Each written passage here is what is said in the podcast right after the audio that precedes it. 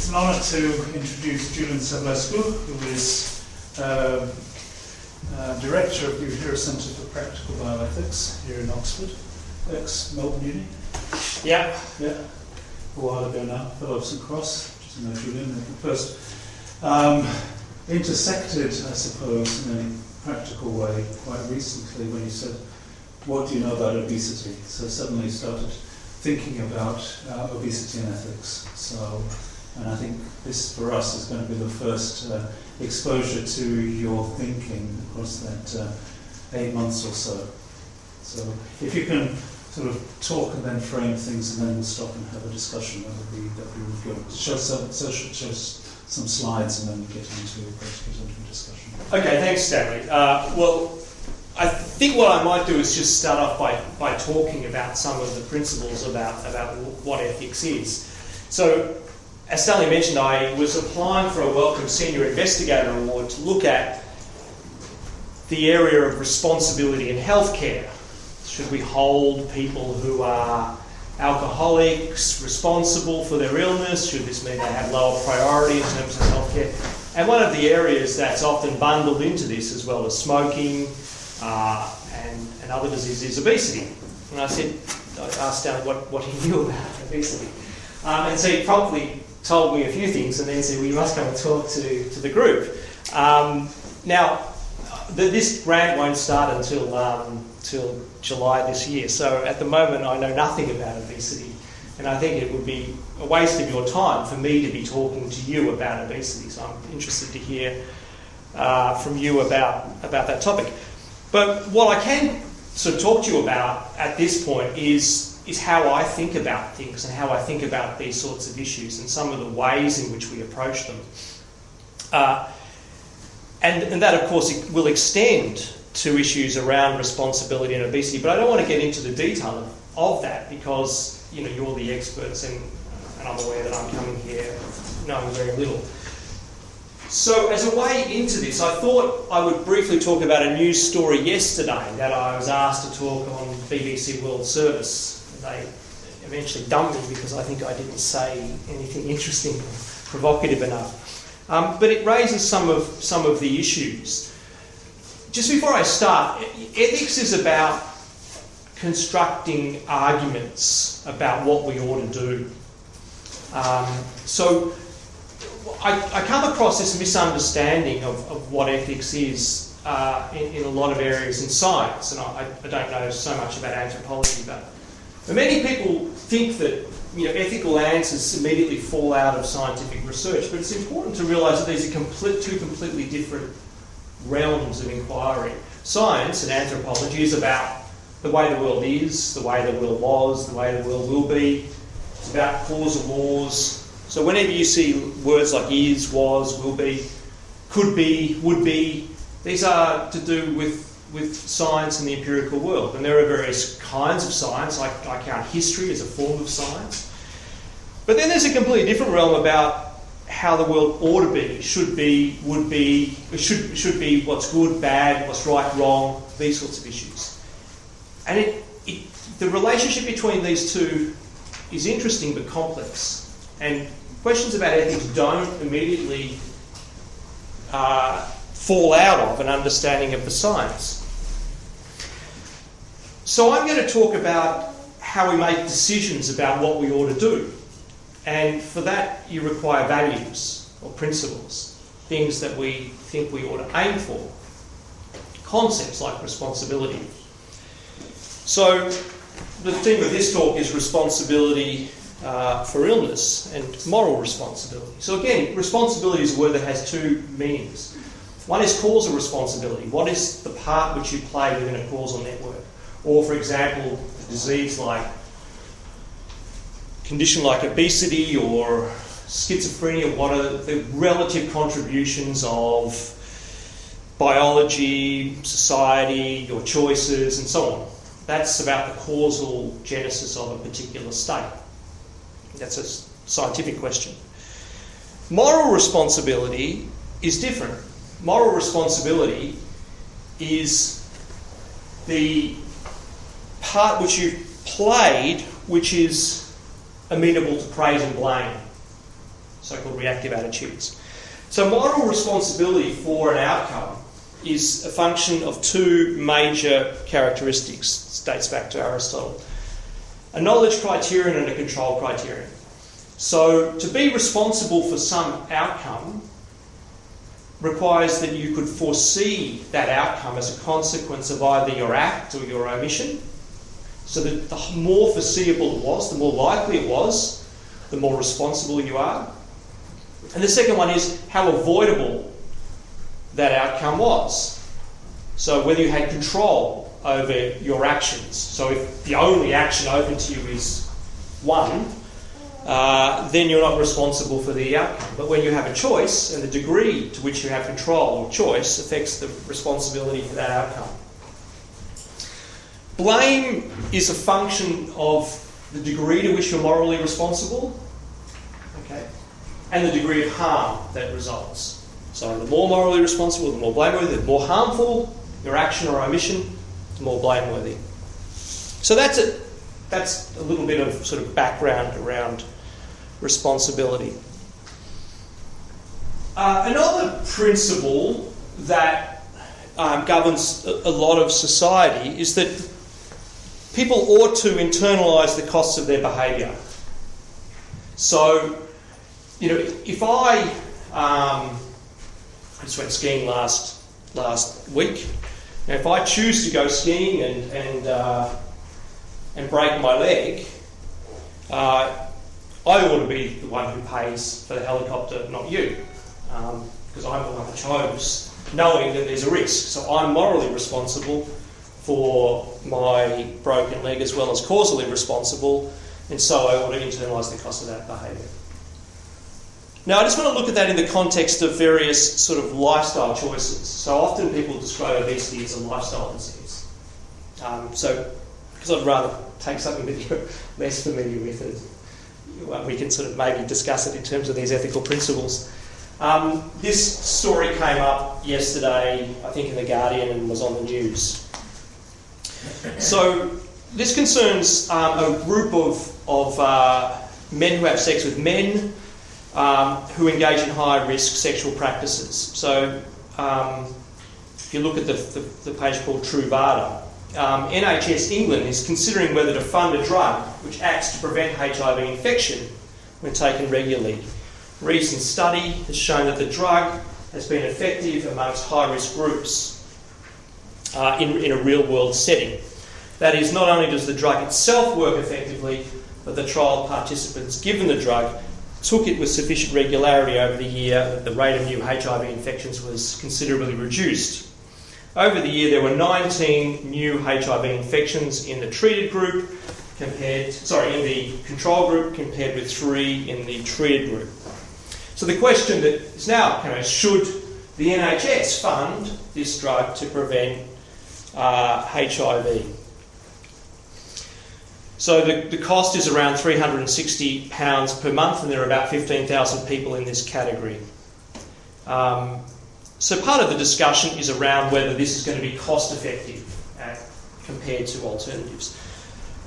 But there are ethical questions around whether the NHS ought to fund such a drug even if it were cost effective. Um, so clearly there is a very effective, very cheap alternative the use of condoms and protected sex, abstinency as a way of preventing the transmission of HIV. So, should the NHS pay for the choices of people who have a much more cost effective alternative available? And the second question they asked me on the, you know, on the sort of brief to the news thing is, would this send the wrong message, encourage worse behaviour, and so on? And that comes into the cost effectiveness of the behaviour. But what are your thoughts about this kind of lifestyle disease? Do you think that the NHS ought to fund Truvada? So ethics, again, is about giving reasons. So I can tell you all the data. I mean, let's assume that it turns out after crunching the numbers that this is cost effective in terms of the current status quo and the treatment of, of AIDS. So it reduces the number of people who develop HIV sufficiently such that the savings in terms of uh, antiretrovirals um, outweighs the costs of providing this, this prophylactic treatment. Um, do you think that we ought to provide it? There was a parallel recently uh, on a television program that was arguing the case for uh, bariatric surgery for obesity and it was cost effective because it would save you know, future medical. That was going to be my next example. no, I, I, wanted to talk about bariatric surgery. Uh, yeah. yeah. So, I mean, this is another case where people exactly in this panel, say, well, you can, of course, choose not to eat, or you can choose to lose weight, or you can choose to engage in some sort of dietary reform. Why should the NHS provide bariatric surgery when you could choose an option that is much cheaper for the NHS that's available to you? Now, part of the answer to this is whether people have control. As I said, we, we, we, we, have, we have the knowledge, we know that if we diet or if we use a condom, uh, then it will have certain effects. But the question is, to what degree do people have voluntary control over these pain? That will be a topic of the grant that I'm very interested in. I'm very interested in the degree to which we have free will, but I don't have a clear answer except my intuition at this point.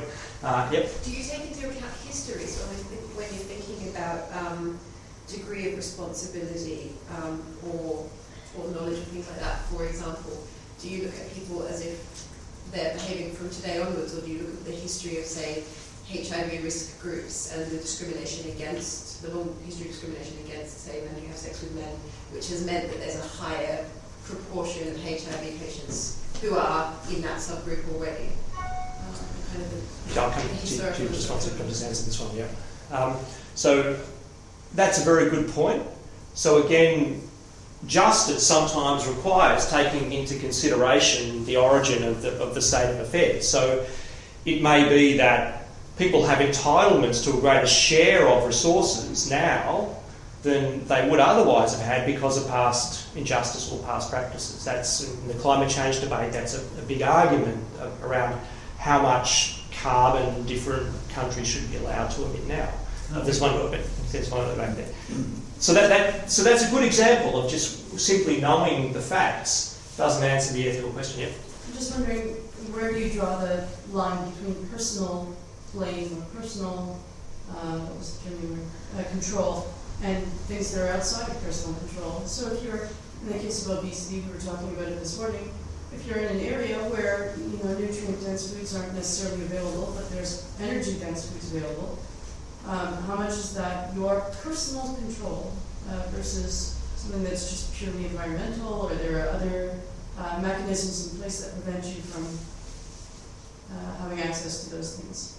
Absolutely. I mean, I, I think that's correct. And in fact, we're applying to extend this grant from individual responsibility to collective responsibility. Um, but in order to answer that question, you, you, need, you need to to understand the contribution of the individual and the and the, the society or the group or the environment that that individual lives in. And I'll tell you how it's done now, and that is basically to ignore responsibility altogether. So the NHS doesn't use any criterion of responsibility, moral responsibility. And partly for this reason, it's difficult to, to disentangle the degree to which an individual is responsible or isn't. And there's another reason that once you start to require people within a public health system to internalise the cost of their behaviour, um, there's a risk of doing that in an arbitrary way. So it's very easy to see whether somebody is smoking a cigarette or how many cigarettes they smoke or how many calories they take in per day or what their weight is. It's very difficult to evaluate whether someone's compliant with their medication, whether they're engaging in other healthy or unhealthy behaviours, uh, how risky their sex is, and so on. So it becomes, it risks singling out certain sorts of groups. And the other reason is because of um, a basic principle of a liberal society that we all ought to be free within reasonable realms to form and act on our own conception of the good life, so, so-called liberal neutrality.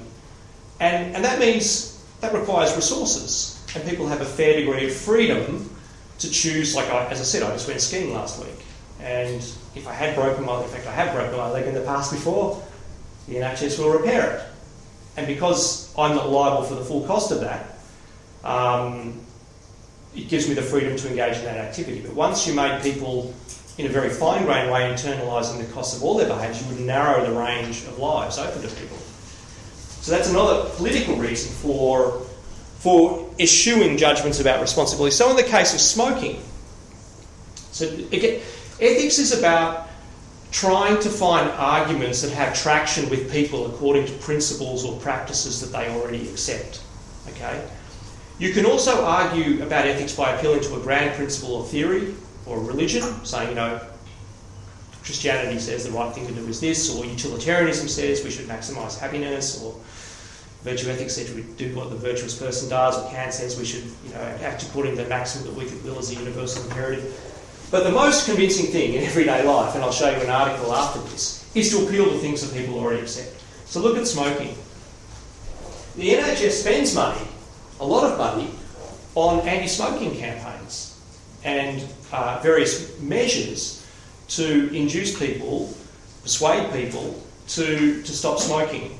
And that costs resources. But in fact, smoking and anti-smoking advice by GP, GPs is said to be one of the most cost-effective forms of medical intervention.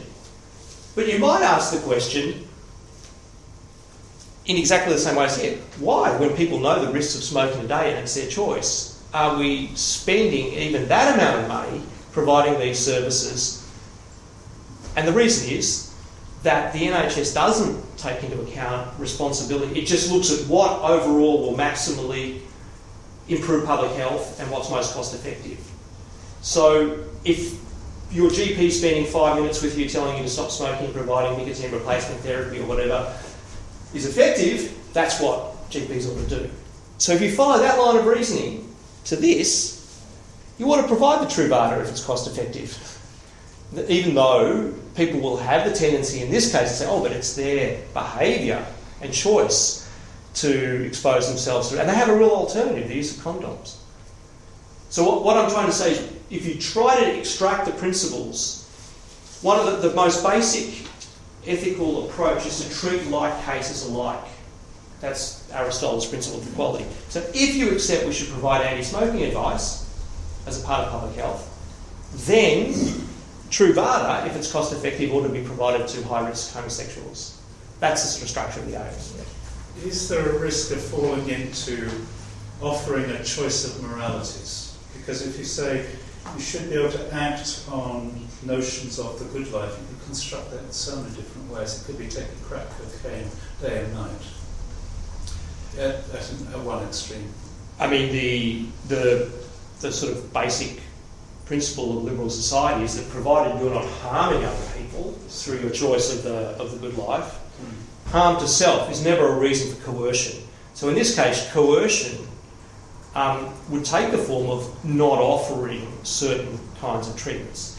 Now you could say, look, in this case, you know, if these guys really want to engage in this behaviour when they have alternatives that maybe the state should fund, they should pay for that. They should pay the £365 a month. But if you, if you believe that, then you should also believe that people should pay for their own anti-smoking kind of um, programs. And so the extension of bariatric surgery, as you just mentioned, is that if bariatric surgery is more cost effective than attempted diet or whatever the other alternatives for weight loss are, then we ought to provide it.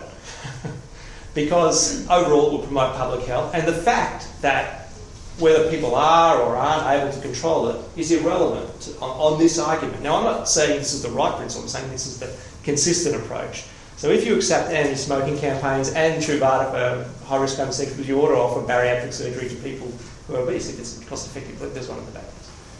Yeah. So I, so, um, I, I do agree with you. I just think from a broader public health perspective, what you're talking about is tertiary prevention treaty. You're talking about something that's already happened. So, in, in this case, um, these people are not using condoms, etc. So in the broader public health arena, when we look at public health and go right back to the beginning of it's sort of primary prevention before anything's even happening. My worry is that sometimes when we make these arguments for intervening at the level of bariatric surgery, etc., etc., that it lends weight to the argument that the um,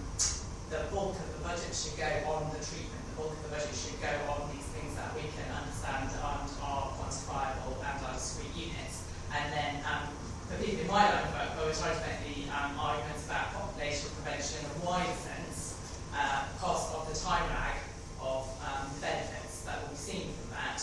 And the sort of arguments about those discrete units of tertiary prevention that I don't disagree are important, take away from the sort of broader preventing people from smoking in the first place, as opposed to stopping smoking when they've already started. So just to kind of point out this distinction, what you're making is, an empirical argument. So what you're saying is, in the long term, um, the kinds of primary prevention and population level education programs, behavioural change are going to be more cost effective. It's just that we take this single time slice of the measurement of the cost effectiveness of barriers. Well, that, if that's correct, you're, if you're correct, but we're not dis- disagreeing about any fundamental principle here. It's a disagreement about the facts, and I, if, if, that, if those are the facts, then, then you're right. And I agree that- by politicians a lot of the time, because it's political argument, isn't about where the money goes. And again, another thing about ethics is that time makes no moral difference. So this is what's called the principle of temporal neutrality. If you, you know, it, it doesn't matter whether a harm occurs now or in 10 years. If it's certain to occur in 10 years, it's equally bad. And so you should take as long a time view as you can, can take and, and count all of those harms and benefits in that calculation. And you might say, that's so obvious. You know, how, what, who would disagree with that? Um, but first of all, there's a principle of temporal discounting that economists use, even apart from uncertainty, which is completely inconsistent with, with sort of the ethical principle that if you suffer tomorrow, you know, a, a toothache, it's as bad as if you suffer it today.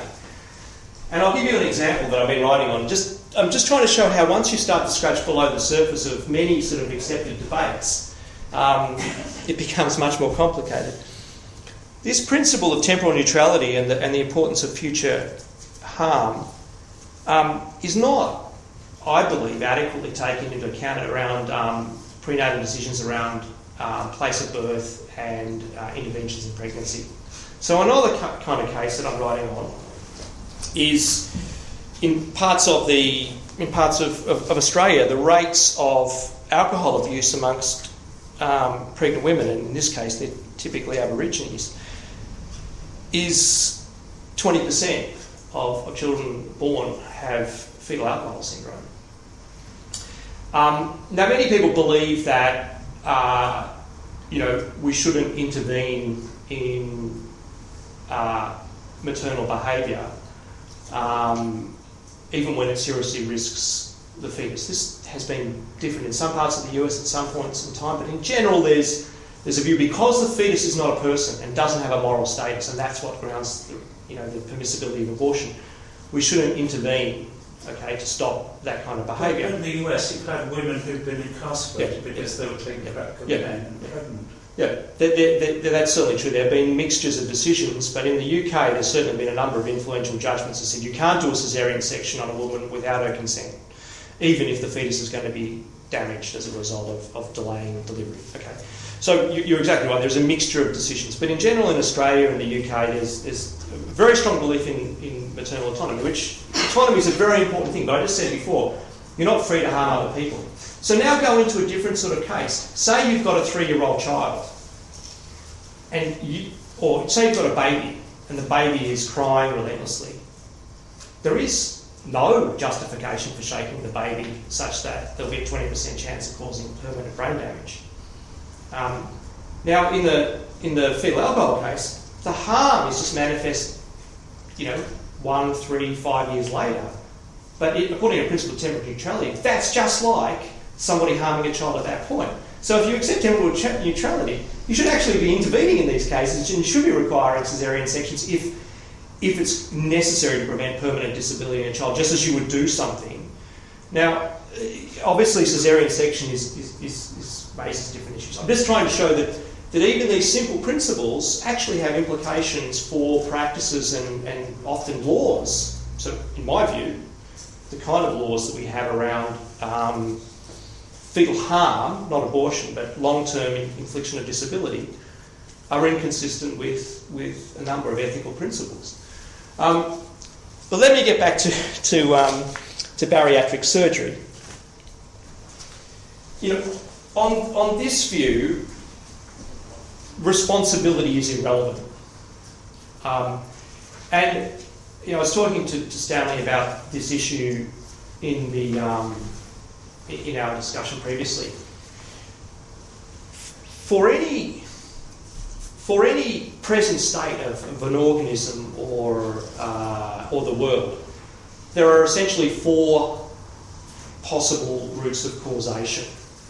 Okay, there's natural events. There are social events. There are psychological events, and there are biological events. Okay. So typically, we say how much of mental illness is social, how much of it is biological, and trying to disentangle the contribution of genes. And same with obesity. How much of it is social, how much of it is, is genetic, and so on. And that's interesting in terms of causation. But in terms of this is if you've got a state and you want to move to a second state, so say you've got an obese individual and you want to lose weight, or an addicted individual and you want them to give up, it's interesting to know what the causation, causal history of the present state is because it will suggest potentially effective interventions. But it doesn't determine what will be most effective. So something can be socially caused and a biological intervention be the most effective, or something can be biologically caused and a social intervention be the most effective. Or something can be freely chosen, but a biological intervention be the most effective.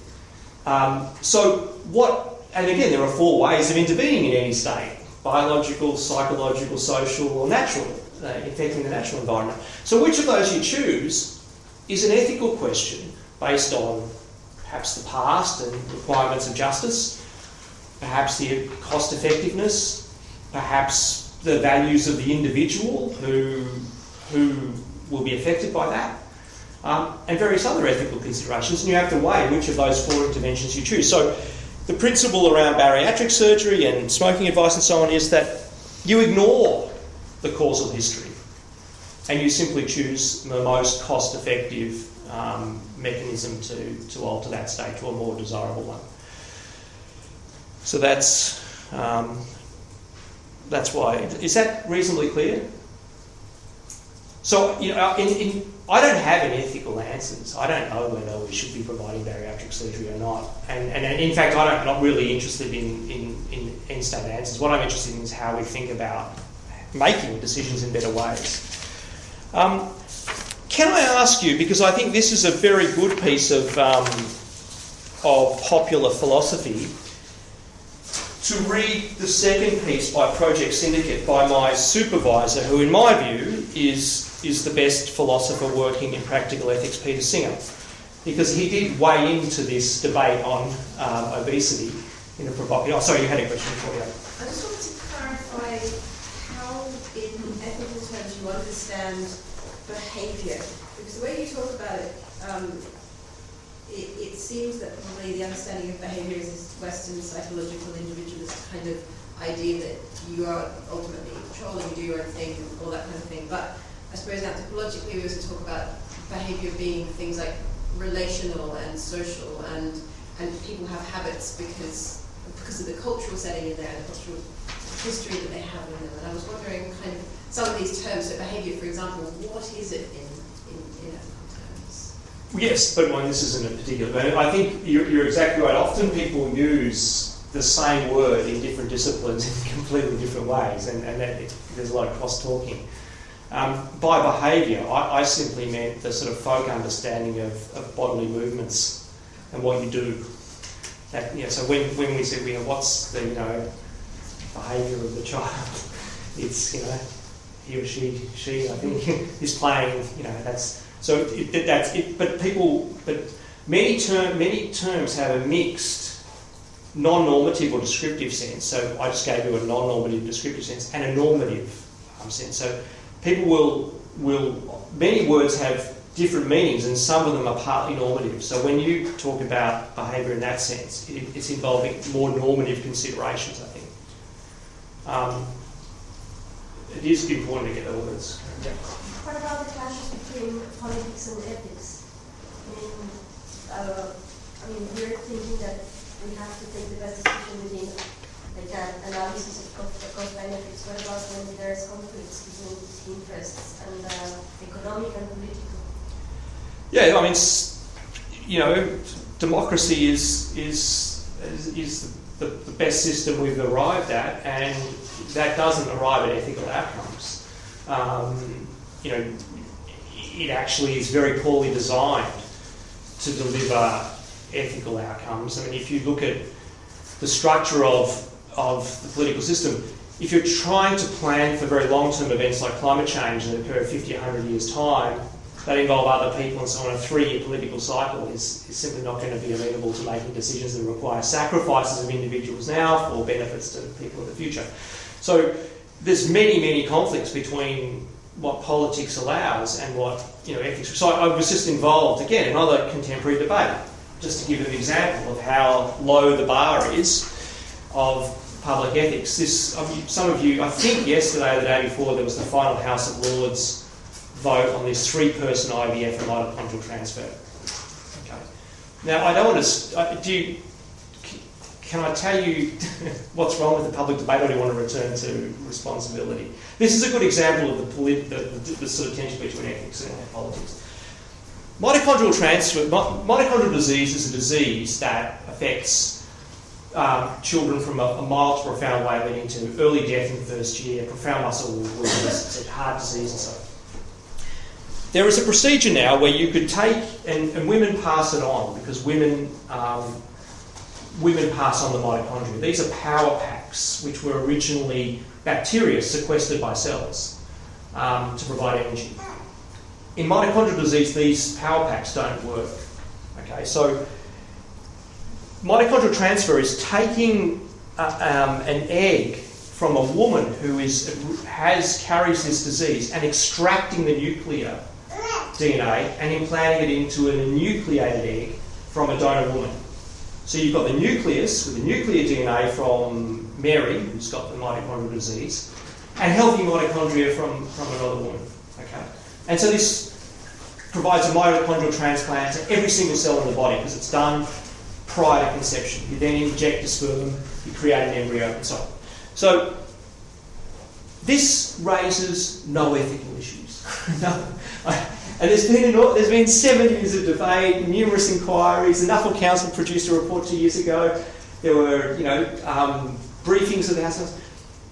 The Church has vigorously opposed this, and it says one of its reasons for opposing it is that it destroys embryos. It doesn't destroy embryos because you take an egg it's prior, using the, the, the, technique that they want to use in, in Newcastle, prior to forming an embryo.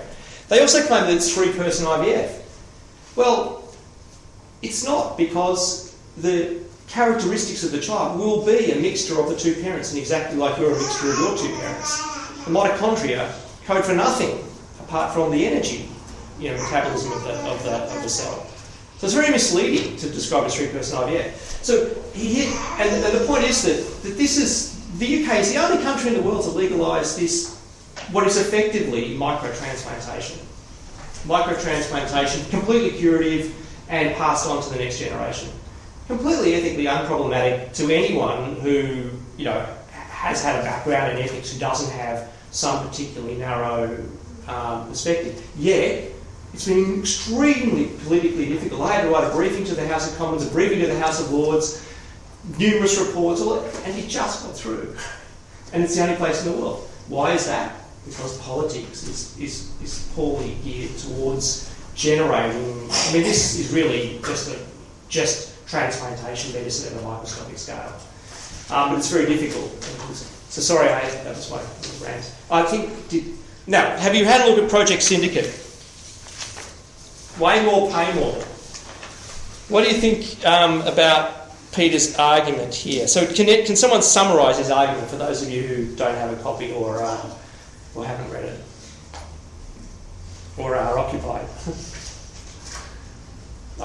I'll summarise it. Obesity is linked to climate change. David Cambly, UK Chief Scientific Officer, said in 2007. So that's one part of his argument. Um, the, the main argument is that um, we ought to pay according to our weight on airline travel. Okay, not just our bag weight, but our body weight. Okay, so this is an example of internalising the costs um, that you're imposing on others. Okay, so his argument is that instead of weighing your luggage, we should all have a total weight allowance that includes weight and baggage, and people should be weighed before they go on to. Uh, do you think that this is unjust or discriminatory? Is it? Yep. Um, I feel like it, it selectively ignores some evidence that's out there in order to make an argument. So what, what evidence is? Oh, sorry, you had a question. I Yeah, well, it was a little bit earlier. I don't want to get us off track if we're focusing on. Oh, let's come back to it once. we have a- Yeah, we can come back to it Yeah, later. Yeah, yeah. So yeah, you, but what arguments is it ignoring? Um, so, for example, I mean, the fields like where I worked, and I worked in Nauru, which has had one of the highest rates of obesity in the world, um, they've got a long history of colonial exploitation. There are a few kind of dodgy deals done amongst different investment groups at different times, and there's a long history of kind of um, probably not not necessary to go into here, but um, now they have a situation where they are they have extremely complex trade relationships with places like Australia, which can ship cheap meat cuts that are illegal to sell in Australia to the Pacific Islands to sell, for example. Um, and they're required to sign up to these in order to receive things like Australian aid, um, because it's it's necessary for kind of Australian politics. And I was in Nauru at a time when an article was released suggesting that Pacific Island uh, people who are obese contribute disproportionately more to climate change and to global warming, and, and included a comment about airplanes. And people kind of said at the time, well, you know, look at this, we're now the fattest nation in the world, we don't have access to good quality foods, we're trying our best to, to eat a good diet. They're, they have very low incomes and can't afford to bring in anything more. And, um, and now to access anywhere else in the world, they're then being told we need to pay more for, you know, they don't even have a power station on the island. So Okay, I so- feel like in some good, so you- this is a difficult thing to then universalise. Okay, so your your argument, and it, well, let's just stick with the plane travel, but it applies to climate change. Your, your argument is that a Nauruan could say, "I'm not responsible for you know my, I'm not morally responsible for my weight because I had no control. You know, I, my for various reasons, you know, I've been put in a situation where you know I, my my weight is is this." How do you think? So one of the things with ethics is try to think what somebody who takes a different position to you would respond. So, what do you think that, that Peter Singer's response would be to your to your objection? I don't know, I think I should frame my objection, more in terms of it's more complicated, and I feel like a lot of that complexity is not included in his particular argument. So I'm not necessarily disagreeing with him or Right. but I'm saying would his argument change if he included more diverse forms of, of, of information? For example, the evidence about how this uh, obesity disproportionately affects lower um, people from lower socioeconomic classes. Is this a form of discrimination? Does it just like sort of reinforce discrimination that is already inherent in the system? Um, so I'm I'm not necessarily agreeing or Yeah. disagreeing, but I'm Yeah. just wondering how can he just choose to ignore that kind of evidence, or does it change his position if he includes different forms of evidence? It is a very simple and stripped down issue. It, it- it's just a bit, but it is just a newspaper article. So, yeah. But yeah, keep going. Yeah. But, but I think what follows from a discussion of inequalities is ultimately responsibility. So the way you're characterizing it is saying that's all very useful information. Um, it bears upon what you see to be your relationship with responsibility of the issue, right? So I'm not sure. I totally accept what you're saying, Amy, but I think ultimately it does relate to responsibility, right? So I'm not sure it's helpful just to say there's all sorts of complexity. How are you going to take that into account? You say, well, you're saying your argument is that that complexity informs responsibility, and his argument obviously rests on the fact that they are to a large extent responsible. That- so he, I mean, Right, so you could reject his argument by saying basically, I have enough evidence to demonstrate a lack of responsibility, therefore your argument is founded upon an assumption of responsibility that just isn't right. Uh, okay, but uh, so, but what do you think his response to this would be, based on? I mean, I, I agree. This this might be one way to go. But what, what do you what do you think he would say if you said, look, you're not taking into account the degrees of responsibility and the complexity of the situation? he has this statement here, uh, and I only read this very quickly. Um, this isn't a sin tax, so you're not publish, you're not punishing somebody for uh, being responsible or blameworthy um, in the way that you would be. He says if you did this at the healthcare system level. So if you said we're going to give you less priority uh, for your medical treatment because you're, you're responsible for it, um, that would be um, taking into account responsibility, that's not what's done by the healthcare system. And he says, health is a basic human right, and we shouldn't take. He says air travel is a luxury. Okay, so it's you know it's, it's it's not that you have a right to travel. It's you know we all get on the plane together, we pay money to travel, and Qantas or whoever can charge us, you know, whatever is reasonable. And if they decided to introduce this kind of weight tax, it wouldn't be unjust because it's not like healthcare, it's air travel. So that I think was an interesting distinction that he, he made that, that, that separates this from the priority in healthcare. It raises another interesting question for me in terms of, I mean, again, Pacific Islands, they're obviously being impacted faster than anywhere else in the world in terms of climate change, yet it's mainly the people who are privileged and who can afford air travel who have contributed more to, say, global Yep. warming in terms of air travel than Pacific Island people have. So in that situation, you then have intersecting questions of ethics, not just about obesity, but um, but about responsibility for climate change more broadly that also isn't considered in these kinds of debates. Yeah, and, and, and so I'll come to you, just, just let me respond to that. I think the weakness in this, this argument, I, in, insofar as he's talking about the charges an airline can, can levy, I think it's right. But he then goes on to talk about climate change, where I think your arguments are correct to say, well, I'm, you know, you can't blame me for my contribution to climate change, just as you can't blame me for my contribution to disease, because that's not something that was, you know, reasonably within my control. And likewise, public transport. He even goes on to say, well, you know, if you're obese, you take up more space on public transport. But public transport, arguably, is a sort of public good that you, you're entitled to, unlike air travel. So I think, the, and this is very interesting. It starts off with a very, I think, in my view, at least prima facie plausible argument, but then extends it to climate change, public transport, etc. Saying your weight is, you know, something like uh, everybody, everyone's business. And so it's a sort of, it's a big jump between, between those two stages of the argument. Yep. Um, I don't know, something was going to say, I've kind of come up with my own counter argument but I was just thinking, he's not being very consistent in a case where should then a smaller person than him pay less? Someone who's got smaller feet than another pay less for those of shoes because they're using less material? Is someone who's more likely, if you rent bike, if you're more likely to take on He does say if you're smaller, you should pay less, I think. Yeah.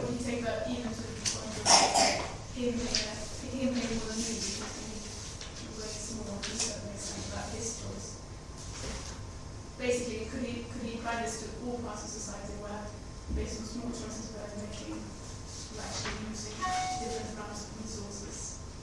I might eat smaller meals than him, should therefore he pay more. Like basically do this across the whole of society. Yeah. So I, I think that's again, it's, it raises this question of, the, of a, it's sort of an arbitrary line, as cri- you know, saying we're just going to look at this rather than all relevant choices in society. It just isn't a sort of an aside. In Brazil, when I was there, you pay by the weight of your meal. I don't know if anyone's to Brazil. You put this plate on and you just pay according to how much. And same with Korea, I think.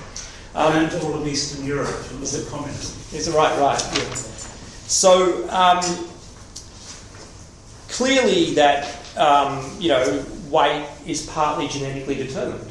If you're six foot ten, you're going to weigh more than somebody who's five foot one. Um, so this very simple um, kind of approach is, as you've said, too simplistic. But on the other hand, when you drive your car, you pay for the amount of petrol according to what you weigh. Okay, so if you weigh more, you'll use more petrol, and you'll have to buy more petrol. So he could plausibly respond and say, "Look, it's just like driving a car, except Qantas is running this very big car that we're all getting into, and why should you know, one person who would otherwise use more petrol be subsidised by another?" Um, this is just a private exchange. There's nothing wrong with making people pay, just as they have to pay when they use their car. It's not like, in my view, the train or the hospital where you know, it, it's fundamental to our conception of the good life and these various things. Yeah. So this actually connects really well with what my question was a little while back, and that is that it seems that we're discussing these in this ethical framework, but it seems that ultimately it's an arbitrary decision that the dollar or British pound amount is, is the bottom line upon which we're making these decisions. So, for example, the NHS, you said they're not very sophisticated in um, ethical, arguments, and that's because we don't want to have the ethical argument. We can all agree, sort of objectively, on the importance of cost effective care. So, I found actually the example of Truvada as potentially low hanging fruit in the sense that if it's the case that Truvada is cost effective, we've already agreed that we're going to fund cost effective treatments. I'd be quite interested to see what you think about, say, a treatment that wasn't very cost effective, say, relative to condoms and all the alternatives.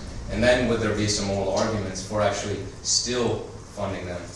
And in the case of, say, um, the, air, the airplane example as well, we're discussing as if the bottom line is simply how much it costs the airline. That's what we're agreeing fundamentally is the most important.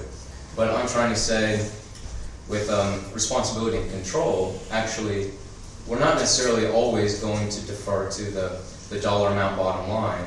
And actually, we do require some sense of responsibility and control back into the um, moral calculus. So, for example, if, you, if it's the case that you're not able to control your weight, then it would be unjust to charge you for an amount relative to how much you weigh.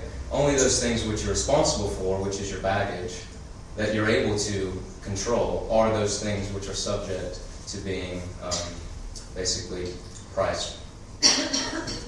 Okay, let me just say one thing about the cost ineffective intervention. So, the basic principle of the NHS is what's called egalitarianism. It's equal treatment for equal need.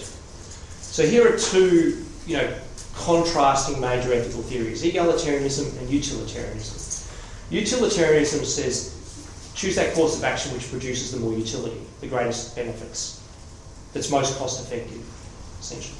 So, although the stated principle of the NHS is egalitarian, in practice it's utilitarian.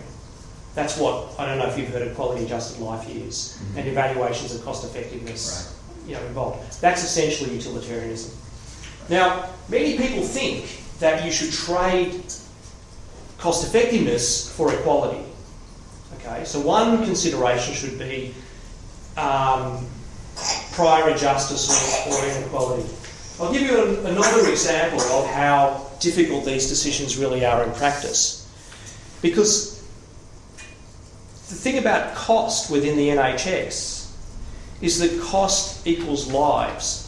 If you have a disease that costs $100,000 and 10 other people have diseases that cost $10,000 and you only have 100,000, it's 10 or 1.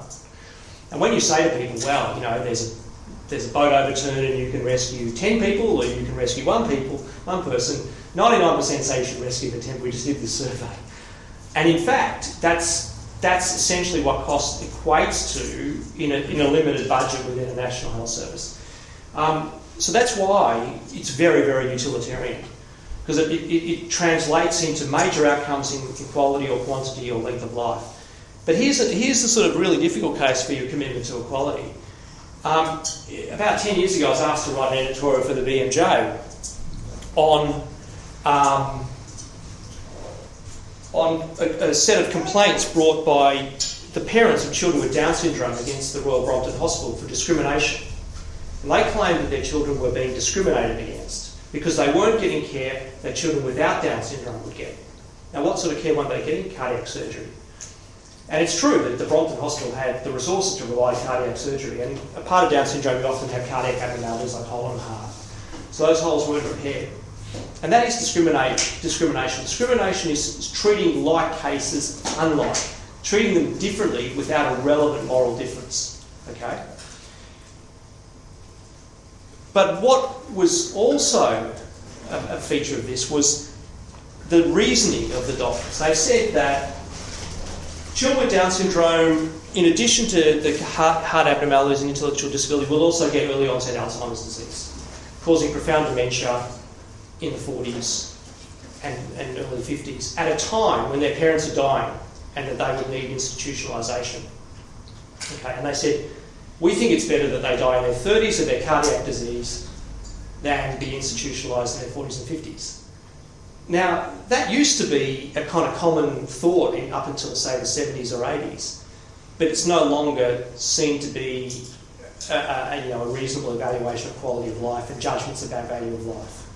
And so the report came down very heavily against the doctors for this sort of reasoning.